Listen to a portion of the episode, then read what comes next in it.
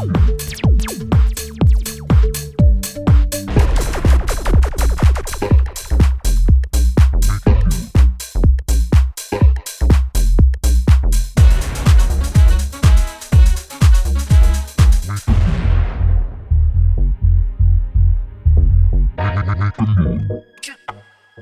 on.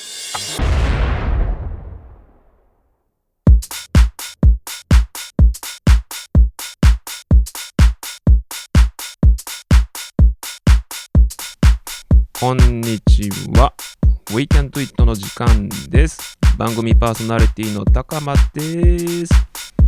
この番組はアーティストであり、個人事業主でもある私が人生のテーマであるチャレンジについて毎回独自の視点で好き勝手に喋りまくる番組でございます。えーついに80回を迎えました。初めて聞いてくださってる方に少し自己紹介を改めてしようかなと思います。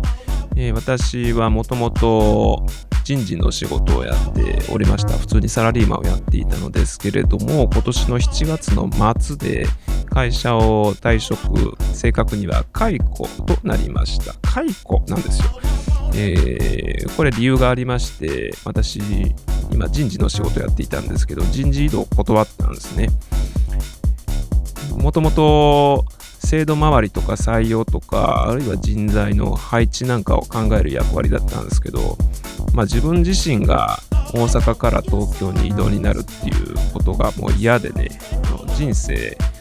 と家族とでそれから仕事とっていうことを天秤にかけた時に全てを捨ててで東京に行くんだっていうことを受け入れがたいなと思ったので会社の移動命令を断ったら解雇になっちゃったっていうことがね、えー今年ありました。で結構自分の人生にとっては大きなインパクトではあったんですけれどもまあこんなこともあるよねということでね、えーやってます。7月からじゃあ何やってんのっていうことなんですけどあの私は会社を辞めるっていうことはもともと決めてましたのでプロのコーチになろうと決めてましたんでコーチングを今企業様にお邪魔をしてやってると。でそれから研修のお仕事をいただいたりそれからねあのこれやることは全然考えてもみなかったような仕事を始めたのが社内のラジオなんですね。今やってるこのポッドキャストを企業様内でできないかなって考えてで始めたのが社内ラジオ。社内法みたいなね。音声の社内法みたいなことをサービスとして行い始めました。これめっちゃ面白くてね。これ社長さんと一緒にラジオ番組をやるんですけどあの私はどっちかというと今喋ってますけど聞き役に回ってやってるようなそんなイメージのビジネスを始めてます。実際この番組ねあの結構 BGM とか音質には気を使ってるんですよね。でそれは私がアーティストとして楽曲制作を DAW って呼ばれるね DAW って呼ばれるソフトウェア音楽制作ソフトウェアを使うことにある程度長けているというかあの知見があるのでその知識をそのままスライドできているっていうそんな感じですかね。私ちなみにスタンド FM でも番組をやってるんですけれどもスタンド FM はこのパソコンで作ったラジオ番組をそのままアップロードっていうことが今のところ多分できないんだと思うんですよね。なので番組の雰囲気が全然違うと思うんですけれども、まあ、そういうスキルを活かしながら少しずつビジネスを拡大させていってるっていうそんなフェーズにあります。ということで本日ですねあの、まあ、自己紹介の回ではなかったんですけれども先先日ねちょうど11月の1日先日に、えーキャリアコンサルタントのですね試験が終わりましたので少しその話をしてみようかなと思います、えーご存知の方もおられるかもわからないですがキャリアコンサルタントというのは国家資格であり、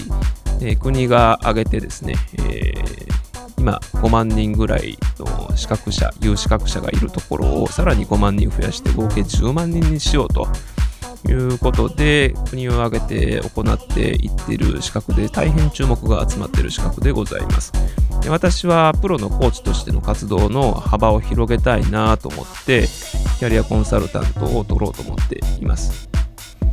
実際にやってることはですねあのコーチングとはちょっと違うくてカウンセリングに近いんですね。で実際に企業様にお邪魔してコーチングをするとですねのコーチングっていうのは何か、えー、自分の目指す姿がある人が大体対象だったりするんですけどまあ人間ってやっぱり落ちる時もあるししんどい時もあるわけででそんな時にはカウンセリングが生きるんですよね。で企業の中でやる対人支援というかあの社員さんを応援する方法としてはコーチングに加えてカウンセリングのスキルがあるとこんな強いことは実はなくてですね。これは役に立つだろうなって、えー、思ってこのキャリコン資格にチャレンジをしたところです。で先日ねやってみてやってみてというか本当に試験日まさに試験日だったんですけれども学科試験と論述試験がありました。で、かなりね、意表をつかれた出題だったんじゃないかなと、えー、思いますね。今まで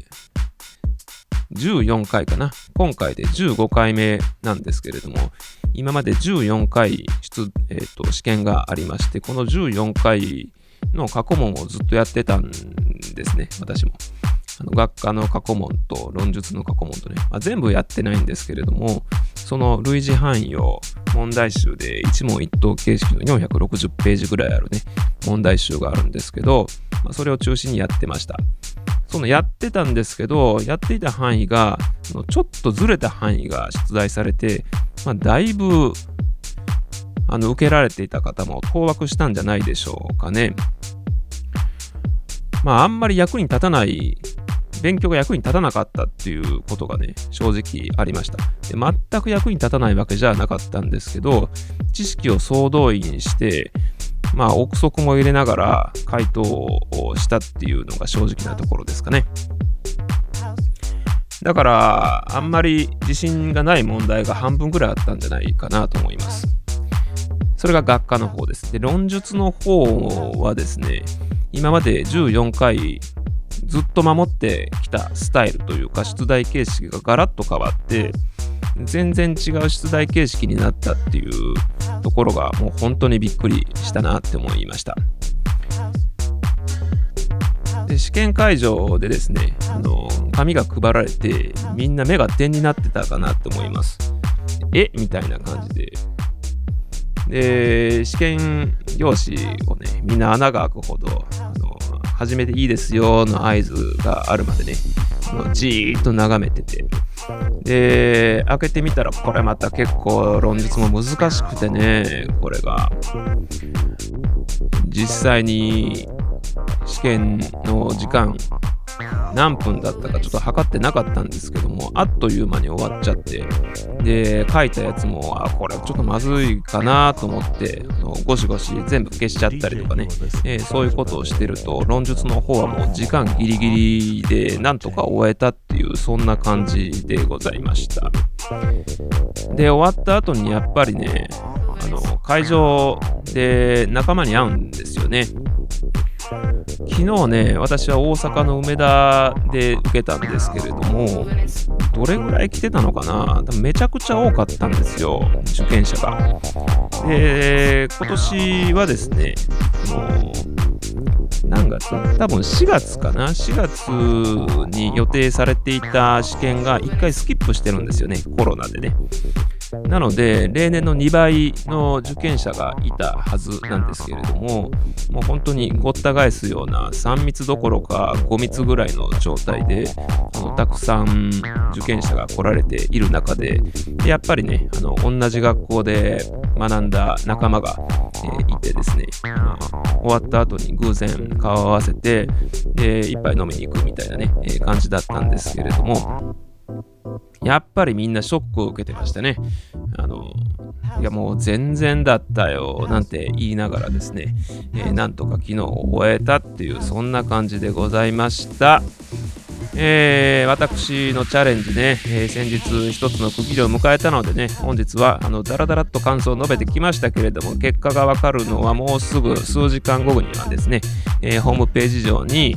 え模範解答っていうかね、あの回答が公示されるみたいなので、ドキドキしながら見てみたいと思っております。ということで本日は以上です。ではまた次回お楽しみに。